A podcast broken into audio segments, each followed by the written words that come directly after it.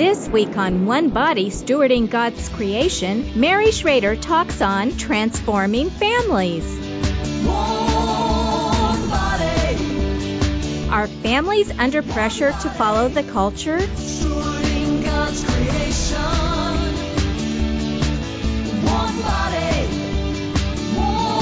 How can we teach children to be selfless?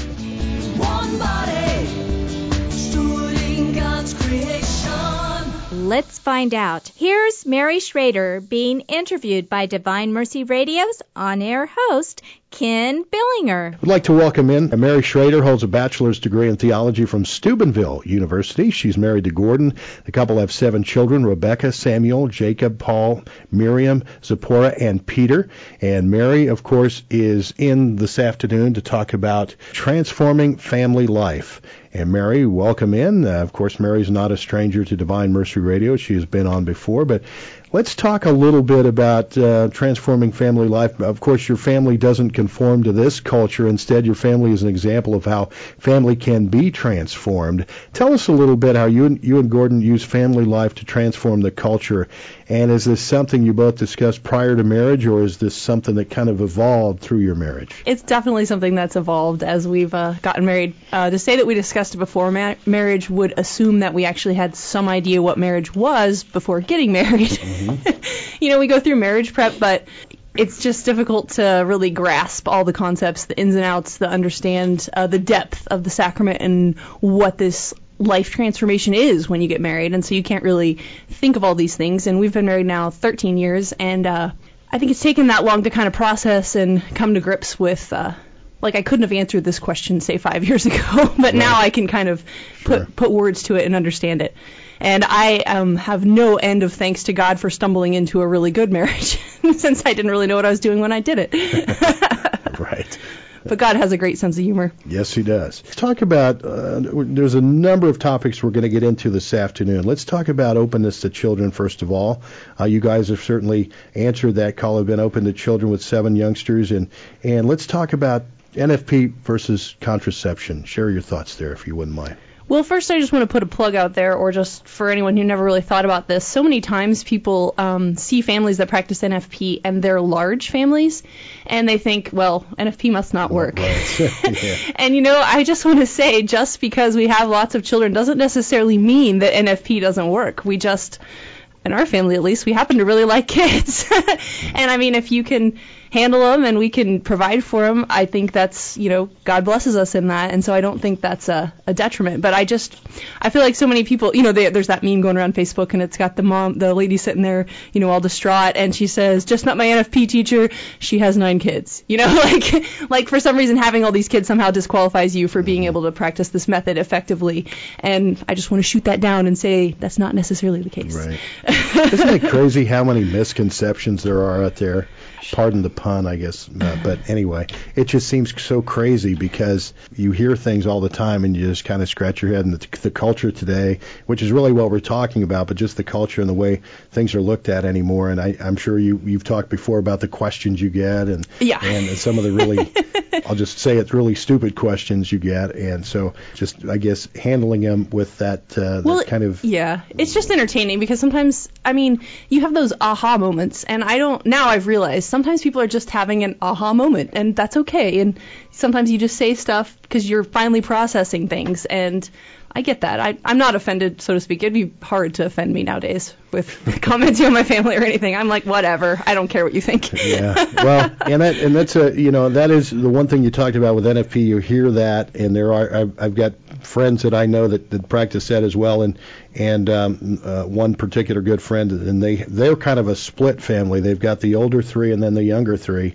One actually graduated college already, but there's uh, the twins now who are I call the Miracle Marys because it's Mary Ellen and Mary Elizabeth, and it was a, a beautiful story what happened there in a surprising that they're both they both survived. Many uh, many uh, they were in a situation where they were encouraged to abort one to save the other. They said no, we're not going to do that. And now they have the Miracle Marys, I think, who turned nine last week. Oh wow! And it's such a cool story, and to see them at mass and everything else, great people. But um, you know, and, and so those were questions that that they talked about. That they, you know, those are the comments that they had as well.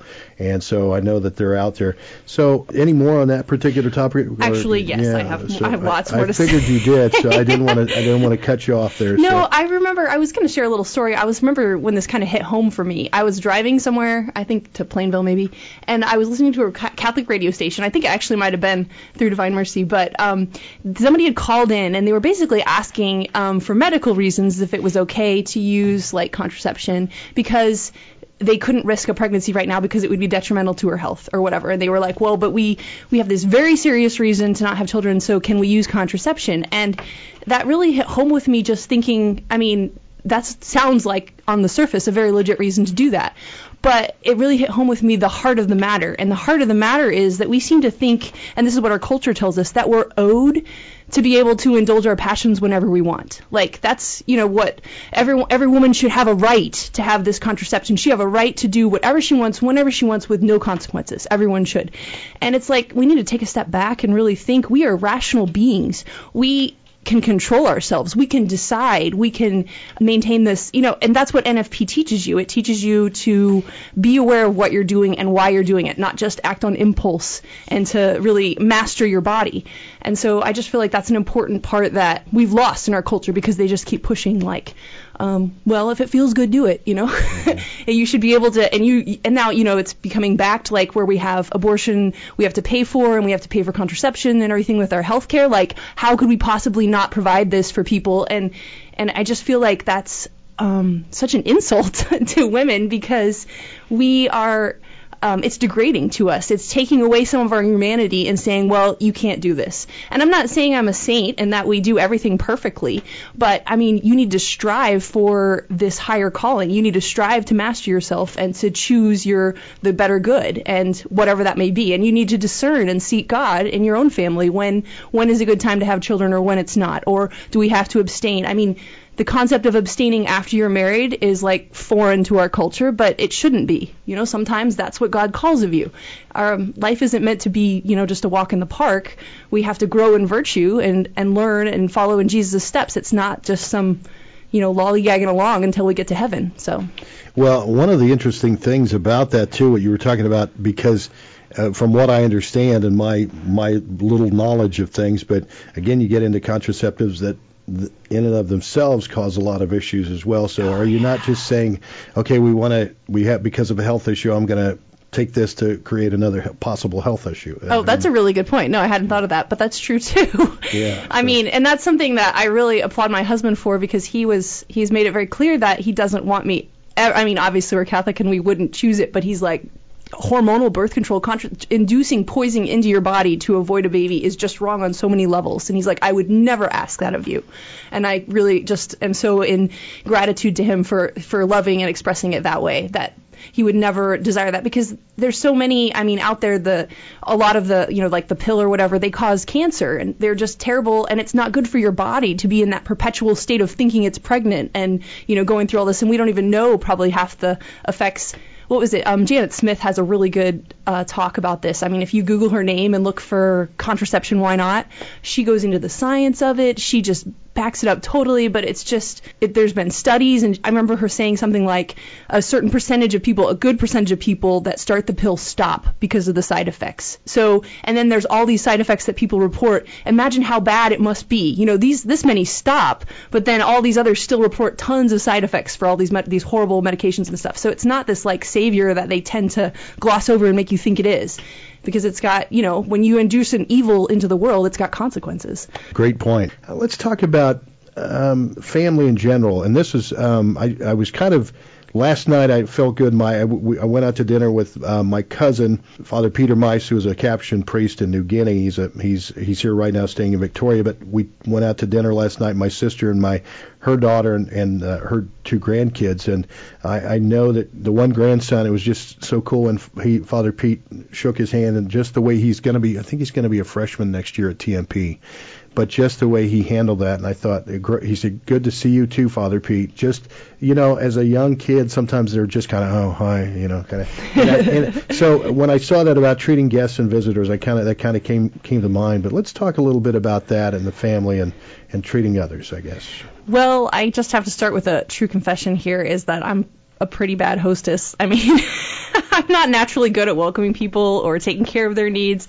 It stresses me out when I have to have my family or company over, and I'm always my house is never clean enough, and let alone for company. And I'm I'm selfish and I'm not good at sharing things, but none of that keeps me from trying. I mean, I know that this is an important aspect, and I want my house to be welcoming, even if I don't really want to do it. If that makes sense. Yep. So, like for example, we do our local Catholic Motherhood often meets at my house. We meet twice a month, and uh, if somebody stops by for no particular reason, I I really try to stop and think, okay, let's welcome this person. Let's you know because I think isn't that one of the corporal works of mercy, welcoming the stranger or something? I don't know. Yeah, but feeding the hungry, giving them a drink, you know that kind of thing. But I mean, and this includes um like I I teach this to the kids too. I'm like because they're always like, well, mom, so and so's here, you know, we can't do our work now, and I'm like, well, we're taking a break because so and so is here. We're celebrating the fact that they stopped by, and you know, this is how we treat our guests. And I actually have a poster up on the wall. I have a lot of posters on our wall, but one of them is how to treat guests. And so it's like it includes things like um, let the guests go first, offer them food and drinks, let them pick the game or what toys they want to play with, you know. And it's like anytime there's an argument, I'm always like, well, let's let the guest go, you know, have the the benefit of the doubt because they are our guest, you know, like trying to instill in them this concept that this old-fashioned concept, I guess, that when company comes over, you treat them with respect. You know, you you make it work. You know, it's not like, what are you doing in my house? Go away. You know, as much as you might want to say that. Right. But I just think that's important. You know, and who knows if we're entertaining angels one of these days, like they did in the old times. You know, somebody could stop by and you could make all the difference. And I think that's a really important part that gets overlooked. But um, the one thing that I do want to say is that in serving others, you have to really examine your heart because it can be so tempting if you had a nice house, which I don't. See, I'm I'm saved from this one because my house is pretty dumpy, but um, you know, it would be like uh, look at my fancy place, look at all my great stuff, look at all, or you know what I mean. And then when you serve someone, you're you're like bending over to pat yourself on the back. Oh, uh, isn't it great that I offered you these hors d'oeuvres, and isn't it great that you get this, you know, at my house because when you come here, we have, we live high on the hog, you know. And I'm not saying that you shouldn't live high on the hog and that you shouldn't have a nice house, but your motivation for sharing needs to be in giving to others for their good, not yours. Right. Our guest this afternoon, Mary Schrader, transforming family life, and uh, Mary, of course, has been on with us uh, in the past. Uh, pretty much, uh, it seems like almost every carathon we hear from you in one way or another, which is great. So we're talking a little bit about transforming family life and and how the family. Obviously, you talk about treating guests and visitors, but let's talk a little bit about service. That's something that you know we're all called to serve, obviously, but how do you instill that with your kids? Well, in my perfect little world, you know, we go out and we find homeless people and we bathe them and give them clothes and we go serve at the soup kitchen and have lots of food. But yeah, no, that doesn't really happen. But I would really love for that to happen. I have the desire somewhere in the back of my mind for something like that. But um, in reality, it looks a little more like we help out at the food pantry now and again. I really need to get back into the visiting the old folks at the retirement home. We don't have any there right now, but I know it's a, a really good um, opportunity to go and intergenerational, so good for the kids to go out and really show that they respect um, all stages of life because I don't want the elderly to be overlooked or to think that they're somehow less of a, a person just because they're old, you know. Right. But um, the culture says, you know, focus on your family, focus on yourself, and God says focus on others. You know, we're all part of the body of Christ. I think sometimes we forget that. We think, oh, well, it doesn't matter that person down the street, they're not related to me, or that people I see in the store, I can be rude to them because I don't know them, and I just need to worry about me, me, me. When really, it's like when we die, I think we're going to be a little surprised. God's going to have everybody there. He's like, you're all my children. You know, even if you didn't know each other, even if you only saw each other on the street, like even if you hated each other, your enemies, you know, you're all my children and we're called to serve each other and to seek each other. And actually, this was really brought home to me too on Sunday. Um, this past Sunday, my middle son Jacob received his first communion. And Father Fred said in the homily, he's like, So now you're going to receive Jesus. And you don't just pack him in, pack him in, pack him in. I love Father Fred's homilies. But um, he says you have to take him and then let him back out. So you go out into the world, you know. And I thought that really was a good way of explaining wow. to the kids. Yeah. You know, he, that he has a knack, doesn't he? he's unique, that's for sure. Yeah. But we really like it's a really good point. Like when we go when we leave mass, you know, he says, "Go in peace to love and serve the Lord," and we're all like, "Thanks be to God." And some days that thanks be to God is like, "Thanks be to God, we survived another mass." But it's supposed to be like, "Yay, let's go take Jesus to the world." Right. Yeah, and that's the that's we were talking about that a little bit earlier. I think it was Father Brian Lager. You know, we tend to sometimes people go to mass and they go, okay, good, we're done for the week, and uh, time to you know we'll see you next week. Uh, but we really are. We're called to take take the message out and uh, live that each and every day. So, and I'm sure that obviously can be a challenge from time to time. Talking about transforming family life and how the family incorporates faith into daily life. This is something that uh, when we, it's funny when we talk to, especially, you know, we've talked to a number of seminarians, actually now uh, transitional deacons who will soon be priests. But one of the biggest things they talk about, besides obviously, I think one of the most common themes that we see and one of the most obvious has been Eucharistic adoration. But one of the things they talk about is how their family life formed them as they were growing up. And we talk about family incorporating faith in the daily life, including early morning mass one day of the week other than Sunday. Is that something you guys try to do, or is that Yes, yes. Yeah. Well, let's We- t- t- talk about that a little bit. Well, um, it's hard to. I mean, we've. the concept came to me to to go to daily mass, you know, because since we homeschool, I didn't want to. I saw the whole family goes to church. You know, a lot of the Catholic schools go to church at least once, you know, several times a week, and um, I thought that's really something that's important to us. Now it's harder because we have littler kids, but I really feel like there's been such fruit from it because the children know how to behave, you know, and and sometimes I have to get up and take the baby out, and the older kids have to sit there and you know not get in trouble, and it's really good for them. Yeah. But um, when I was in high school, I used to go to this service in Wichita called Praise and Worship, and it was put on by Chris Stewart, who does retreats now. But um, he always would hold up the book and he would say, "This is actually our schedule. See, we come and we do praise." And so that was singing. And then there's an and where somebody would talk. And then there's worship where they'd have adoration and confession. And I remember one time he talked for the and part. And he basically said that if you want to be holy, you need to go to Mass once a week at least, um, other than Sunday. And so I was like, all right, let's do that. And from that day on, I've always done that. Um, in college, I was up to going every day. And I've really just fallen in love with the Mass and, and understanding that this is um, so beautiful, such the the I don't know. I just love the the um, what's the word I'm looking for the not the pageantry of it, but like the tradition of it. You know, this is how we come together and we break the bread and we have the word and, and you know we're a family and it, I just feel so close and connected. Even when I'm constantly telling my children to be quiet, and not jump on the pews, and the ba- is the baby gonna cry? No, he's not. You know, it's just the beauty of the mass. That's um, a really like the heart of our faith. You know, to go and experience that as often as we can. And someday, God willing, I'd like to go to daily mass every day again. But it's just right now my duties are a little too Sure. pulled. Well, we far. it was interesting because we have a noon mass at our parish every day, and it, really a lot of people come because that's we're one of the few noon masses in in oh, I guess in Overland Park for that matter. But the one day was I, I walked in and um, I, I normally get there try to get there a little bit early uh, during the weekday. Week weekends is a different story. We're always there early, but I walked in and I'm I just saw all these kids everywhere. I mean, I saw parents and kids, and I just thought hmm, normally they do school mass, and it wasn't that many, but like you'd see at the school mass because we do have a Catholic school there, and and then when Father started talking, he said this is a mass for homeschool kids.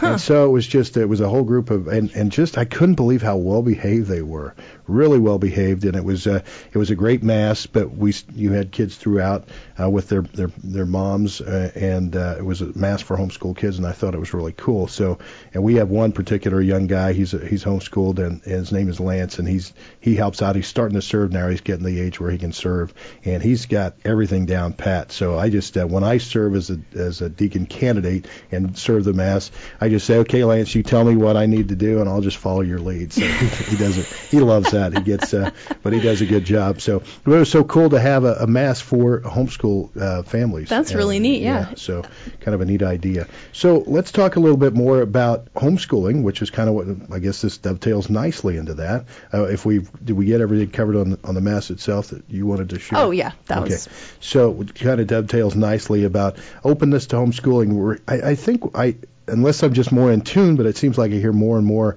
about homeschooling and, and the success that people are having with that. But uh, What's share your thoughts on on homeschooling and Well, in a spirit like? of full disclosure, I was telling um, Ken this earlier when I was out, or Lester this earlier, um, that uh, we actually do an online virtual school. So technically, we do public school at home. So to be official, there you go. But honestly, it's a lot more like homeschool than it is anyway, Sure. like public school. it's Right. mostly just the books are pretty much the same. But and I don't know, I don't want to get caught up on this because I mean, I don't. I feel like I homeschool because it's the best choice for my children and for our family, and I'm not sure that that's the best choice for every family. And I don't want people to think, well, if we don't homeschool, we're, Right, you yeah. know, Mary Schrader thinks that we're not very good because Yeah. we don't homeschool. that's not what I'm saying. Yeah, it's got to be right for your situation. Exactly, exactly. And sometimes it, it's good and sometimes it's not. But what I would point out was that, um, um, like it says in the catechism, that parents are the primary educators of their children. And that's something that I think gets glossed over in our culture today because people don't think about that as much. You know, they're like, well, we sent them to preschool and then we sent them to, you know, kindergarten, we sent them off to school. And by golly, those kids, they're just not turning out like I expected, you know, and people are so puzzled, like, well, they just don't sit still and they don't do this and they don't do that, you know, like, I, I, I'm sending them to school. You know, what more do they want from me? These teachers, they're telling me this stuff they're doing, and I'm like, well, you have them at school all day. You know, there's this this sense that like we ship them off, like we feel like we're not qualified or something. I don't know, and so we don't want to have anything to do with it, even as little as preschool or or for example, like daycare. If you're you know have to work and you're you're not home with your kids, then you're you're like, well, this is what they do at daycare, and they're learning their ABCs, and you know what I mean. And they, I know a friend of mine once said she wanted to send her kid to a certain daycare because she didn't want to have to potty train him, and he's like, oh well, they'll do it at daycare, and so it'll be fine. And I was like, hmm. okay, but I, I, you know, part of me is like, boy, that would be nice. Yeah. but at the same time, you know, it's like these are your children. They've been entrusted to you, and and and those um, opportunities are there for you to assist you. But it is our primary role as parents to be the one in charge. Like we're the great superintendent over all this, you know. And in our case, I really feel like God has called us to go ahead and keep them home, and I really like to nurture our environment. Um, you know, my kids are close. I feel like like they're their best friends, and they're helpful around the house. My oldest is so helpful. Like she can run the household basically. And you know, she, how old is she? um, she'll be 12 in Okay. July, so Yeah. she is phenomenal. the mother hand kind of. Absolutely, but not in a bad way. Right, like she right. just, she just is great. But I mean, we would lose her if I was taking her to school every day. You know, we would see her in the afternoon, we get her, but then she'd probably have some sort of sport or some sort of practice, and then she would have homework. I mean, she wouldn't have any time to play with her siblings. Where now she has a lot more time to do that. So I really feel like that's what works for us. But but I just feel I just um, can't impress upon people enough that even if you're sending them to school, you need to be in their life. You need to be aware of what they're doing. You know, and that's what gets me too about like religion once a week, which is good, but you really need religion every day. You know, you really need to be talking your faith. You need to be living your faith. At school, I, my degree is actually in um, religious education, not theology. But um, Sister Johanna was so good. She says that um, catechesis is to putting people in a relationship with the person of Jesus Christ. Like that's what we do when we catechize and that's what I do want to do with my children. Like that's what I'm trying to do with them and you can't just do that with once a week religion where you send them away. You know, you have to every every moment of your day, every action you're with them needs to be geared in a way like, you know, of keeping God in mind and and mm-hmm. What you're doing, anything you're doing really can be to his glory and you need to remember that. It's not like we fit a little prayer time into our day. It's like we fit our day into God's Right. choice for us, Yeah. know. And I think that's true with everything. We tend to compartmentalize Jesus. Exactly. I think, you know, I guess that's uh, because I think about it used to be days where it's like, okay, well, yeah, Jesus, okay, I'm going to set you over here on the shelf. Me and the boys are going to go have a beer, you know, and I'll be I'll be back later, you know. I mean, think about Well, you know, like the sinner's mass, so many people go to the 5 p.m. mass and then go out and Yeah, yeah. I mean, okay, what's the purpose here? It's like, well, I want to, yeah, I'm going to the early mass so I can tie one on tonight. So yeah. But but at the same time, I also don't want people to feel intimidated because you have to start somewhere. And you Sure, know, it's not like you're going to be suddenly moved by the Spirit to be this great holy person. You know, maybe it starts with we said we were going to pray at this time, so by golly, put your books down, you know, put your stuff down, get over here, we're going to say a prayer, you know, and even if it's not the whole rosary, we're going to pray, you know, a decade, or we're going to do, you know, X, Y, or Z, we're going to Yeah. say a holy hour, or, or holy hour, we're going to say the office of readings or something, or we're going to go to adoration for 10 minutes, you know, whatever it is, you start small and then you build it up as, and, you know, open your heart more as you go and see where God leads you, really. Well, it's interesting because um, it, the, you see that, that, and you're right, that doesn't happen overnight. There's a slow transition. And now I look at it, it might be go, guys going out having beers, talking just about sports and girls and things like that. Now it, it it's that we don't compartmentalize, so to speak. You know, God's right there with us, and we t- that's what we talk about. That's part of this kind of the center discussion is our faith life. And you look at that transition, and go, isn't it a lot more fun to share stories about about God in our lives than a bunch of other worthless nonsense that tends to be talked about. And so that that's the other thing that I think is, is such a neat part of it is and when we don't when we start to experience that transition and we start to experience that that, that really not compartmentalizing God if you will uh, and and putting or putting Jesus on the shelf so to speak. So and I actually was just reading this book today called He Leadeth Me by Walter, I don't know, maybe Ciszek. It's this amazing book, by the way. You should all read it. But um, he says at one point in here, every day, every day of our lives, God presents to us the people and opportunities upon which He expects us to act. He expects no more of us, but He will accept nothing less of us. And if we fail in our promise and commitment, if we do not see in these situations of every moment of every day His divine will. So I just mm. thought that put it really well. Like every you know so many people think well we're not doing religion right now but God is still here. He's still with us. Right. You know, we're still need to be in tune with Him and asking Him and seeking His counsel and help and etc.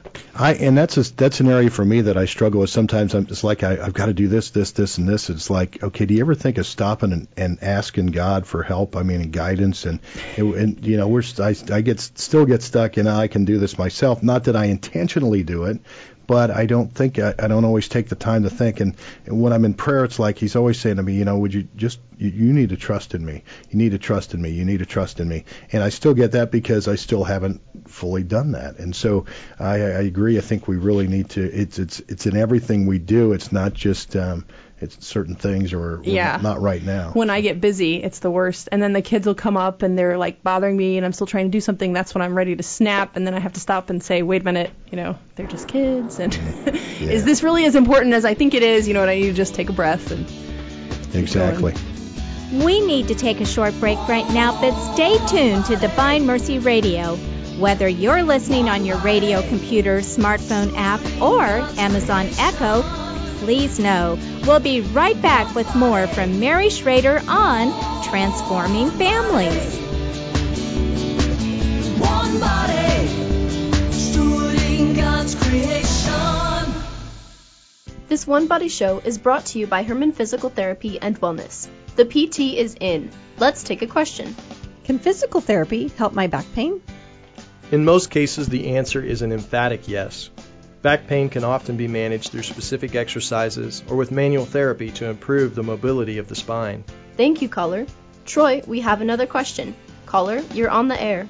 Do I need to see my doctor first to get orders? Great question, and the answer is no. Most insurances do not require doctor's orders for physical therapy, and by starting with PT, you can often reduce costs and shorten recovery times from an injury. Thank you, callers, and thank you, Troy. Herman Physical Therapy and Wellness at 2707 Broadway Avenue in Hays, On Facebook, online at hermanpt.com. 785 621 5888. Good for the body, good for the soul.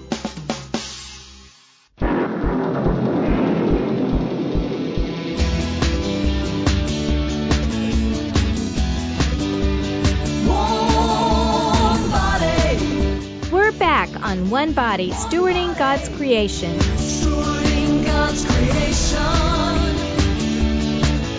Transforming families. One body. One body. Stewarding God's creation. Here's Ken Billinger interviewing Mary Schrader. Our guest, Mary Schrader, talking on transforming family life.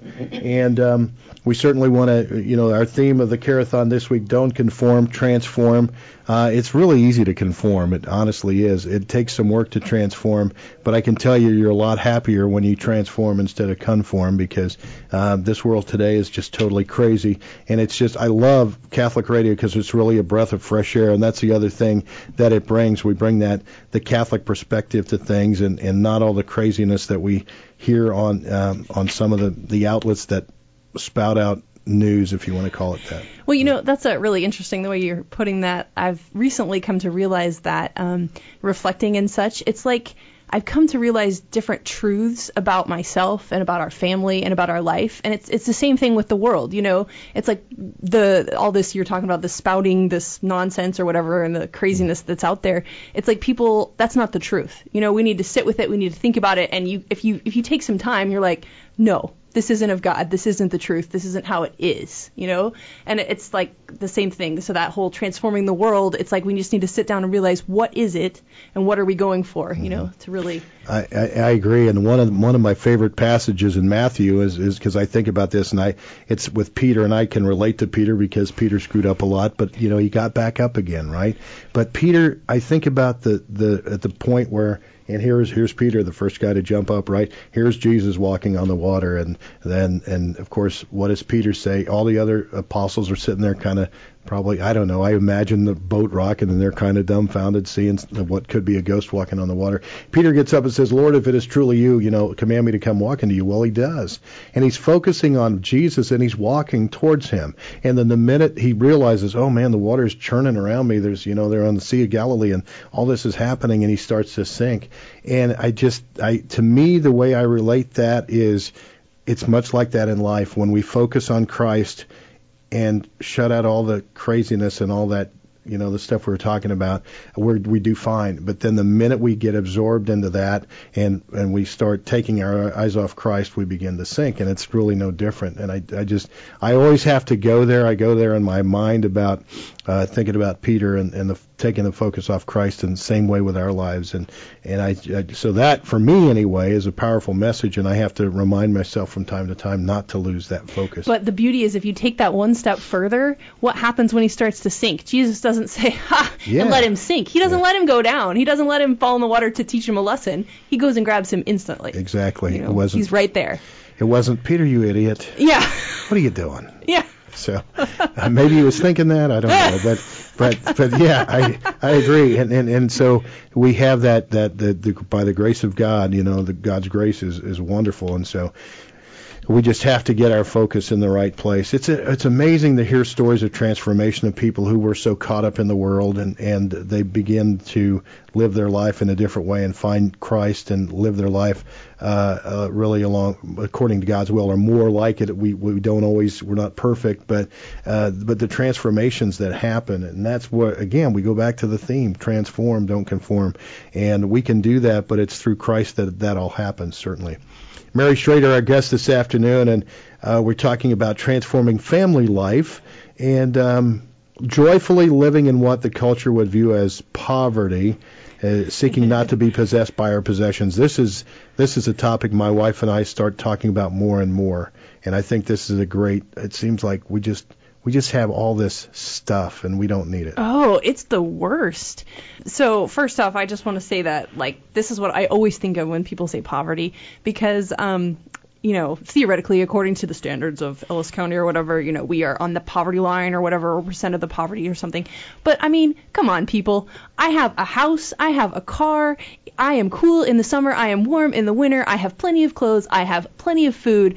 I am in no way poor. Not at all. Like, it, there's so many things that we have. So this whole sense of oh we're so poor, it's just like I just want to take people and shake them. No, we're not. Yeah, we well, have so much. That's a great point. And somebody was talking just either I think today sometime we talk about we look at poor. What is poor? Well, poor people uh, in the United States may have air conditioning, have a car, like you said, have heat, have a bed, have a roof over their head, and all those things. Poor people in other countries have nothing. Yeah. Absolutely nothing. Yeah, I they mean, beg in the corner. They beg in the street corner So- wearing rags. so it's all kind of relevant, I guess. But what what do we call? I mean, what do, what we call poor here is it are we really but that's kind of a what- tangent. I just Yeah. this is really though I remember back when um we started to when we were first married actually we both worked jobs for six dollars an hour because you know we were so high on the hog, and um we started to get things. I mean even with that little meager salary we started to be able to buy things and it kind of blurs your line. I remember I started to get into Amazon. It blurs your line between wants and needs when it comes to your door and it's so handy and I started to look forward to the little packages and you know every little thing and when I didn't have any coming I was grumpy and when I had something coming I was so excited and it was just like the center of my little world and I thought whoa I need to take a step back. Like this is not what this is about you know? And I realized that even just a little bit like we never have had a lot but even just having a little bit if it causes you to lose your focus, like you need to get rid of it. And so since then, I've just been praying that God would not allow me to be possessed by my possessions. In other words, uh, please don't let me love anything so much that it causes me grief, that I worry about it, that I fret how I would live without it, that I spend extra time with it. Um, these things are to be used and not worshipped.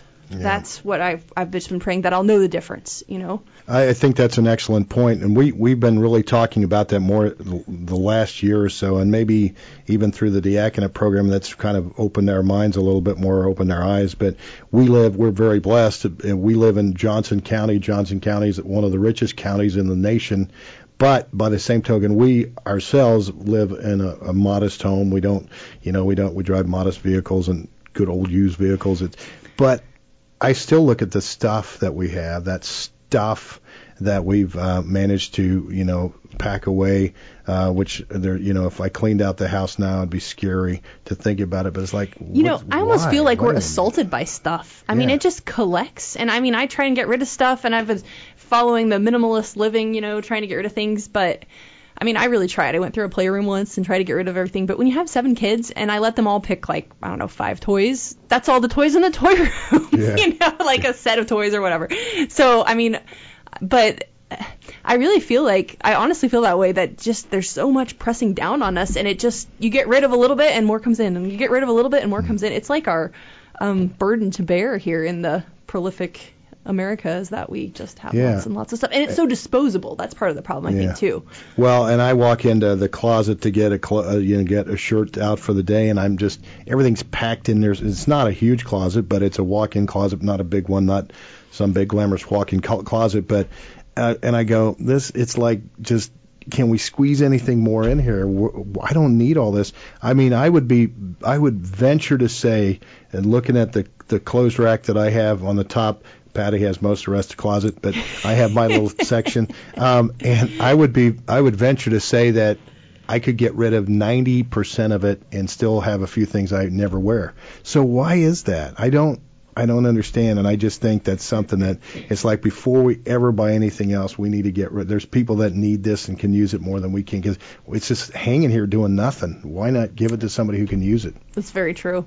So And we are constantly in a flux in our closet. But the cool thing is, like, community assistance, our local center has a garage sale twice a month, and everybody who is like you and gets rid of all these really nice clothes, they're available there, and they're really cheap. And so, like, our wa- wardrobe is very fluid. I'm like, well, Yeah. what do we fit in now? If we don't fit in it right now, let's get rid of it because we'll just go to that garage sale and stock up again. yeah, exactly. So we get so- just so, and that's really where I mean, you look at our world today and the culture and where it is. It's just, it's like the more I have, the the happier I'm going to be. The more I have, the happier I'm going to be. keep trying to fill that God-shaped Yeah, hole, but it's yeah, just like a bottomless pit. Not going to happen. Not going to. I promise you, it's not going to happen.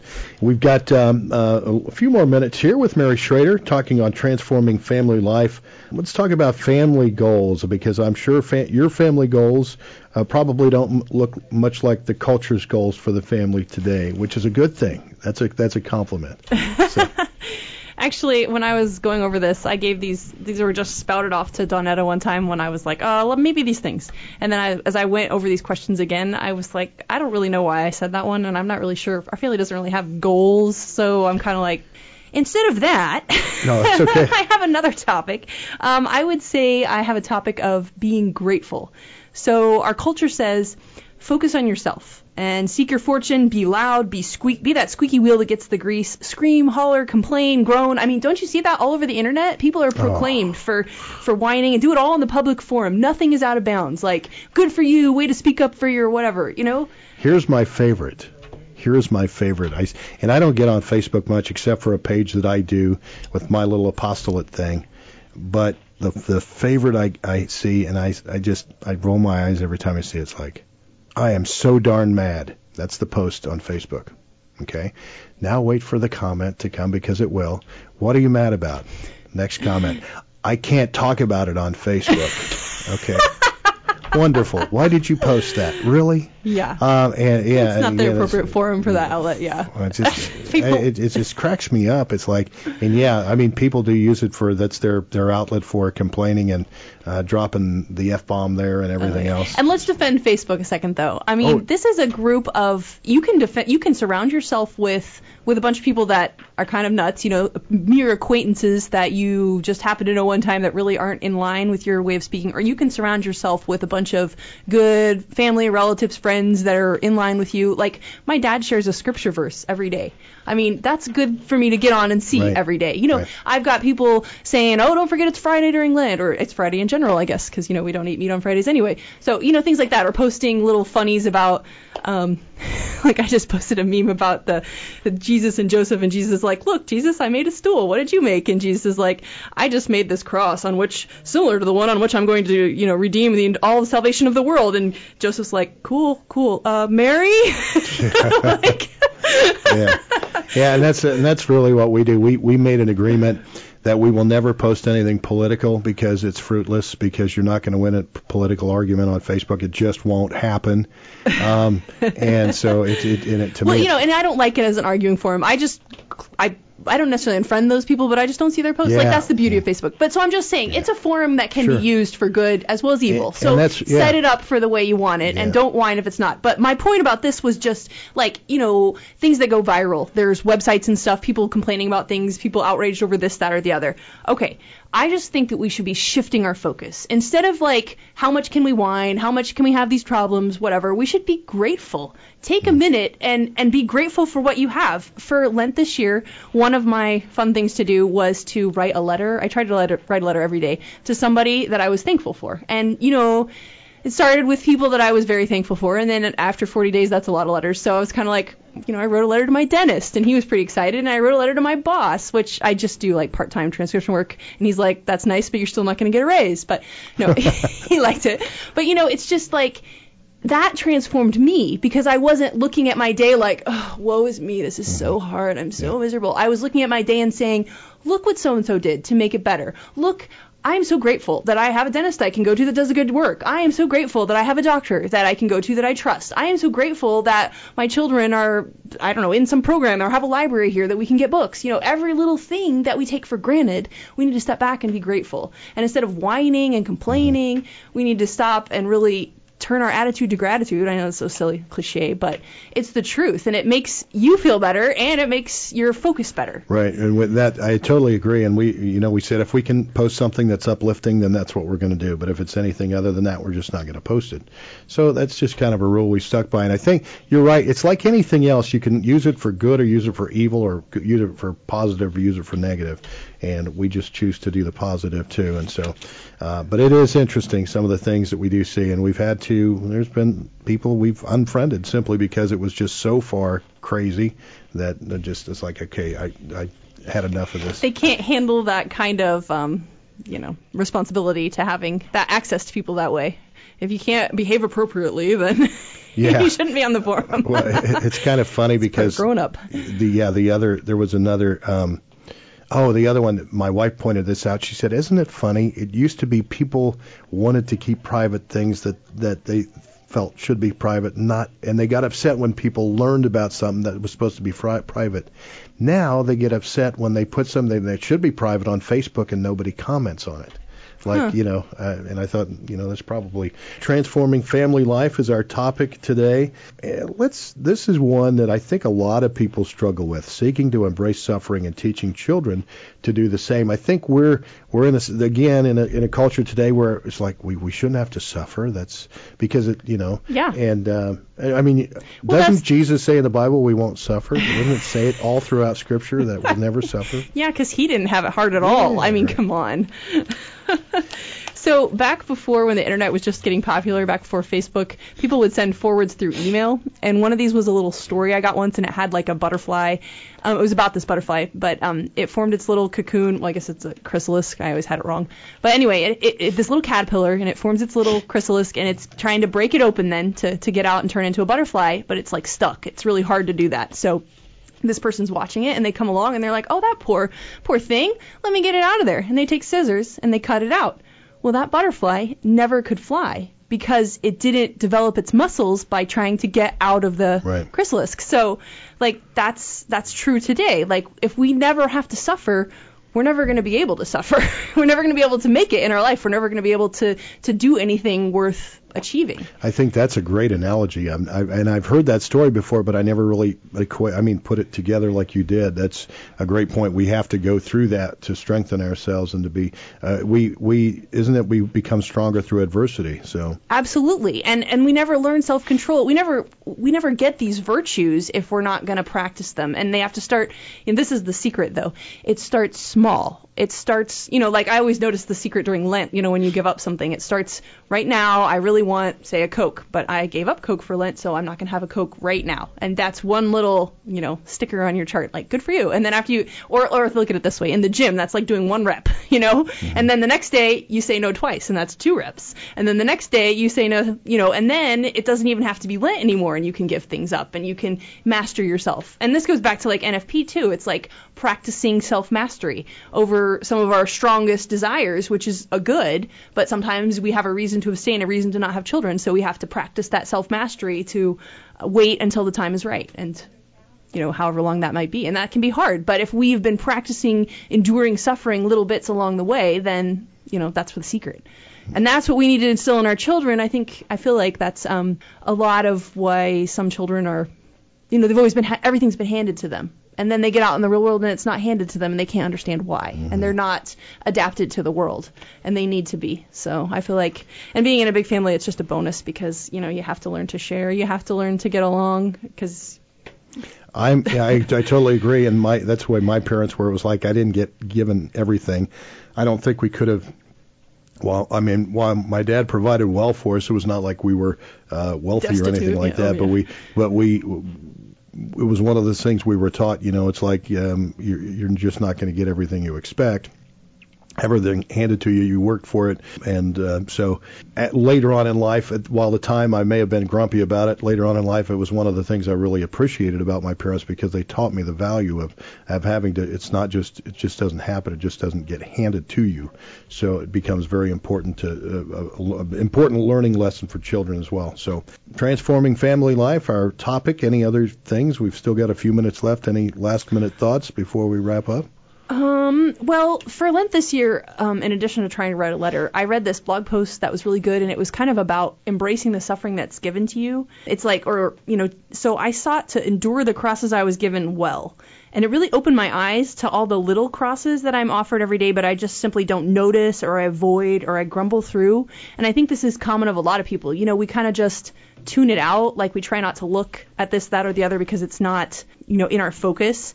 And so it's like, just being aware when you're uncomfortable, when you're having to do something that you wouldn't want to do. Like, for example, for me, how many times when the baby crying, like I'm trying to do something and the baby's coming up crying too, and it's like, I can't do both at once, and I get so frustrated inside, but to just take that and say, wow, this is an opportunity to embrace this cross, where so many times I would just like send the baby away or make somebody take care of it, or, you know, there's so many different options to taking care of that.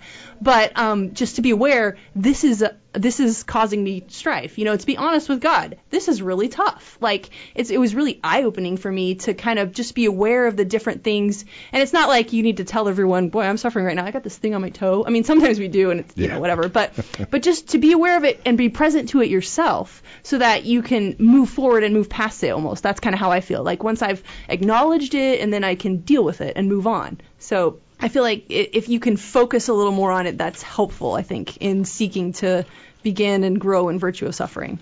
Well, Mary Schrader, our guest, we as always we enjoy having you come in and share your thoughts. Thanks for tuning in to this week's One Body Show, Stewarding God's Creation. Did you like this One Body Show?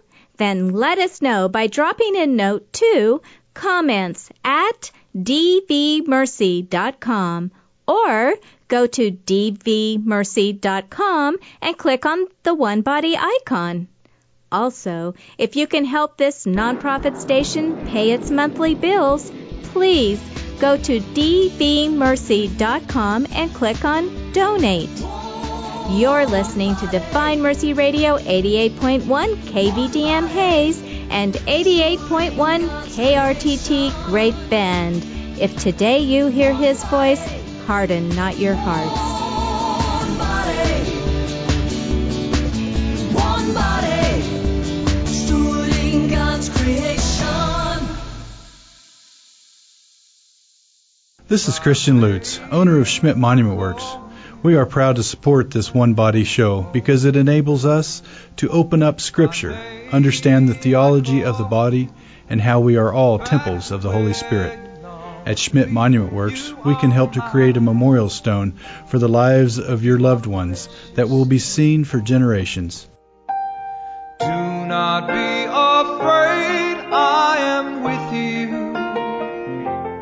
always. Please remember to pray for all the souls of our faithful departed brothers and sisters. By name I call you to me. By name I call you back to where you long to be. You are mine. You are precious to me. SchmidtMonumentWorks.com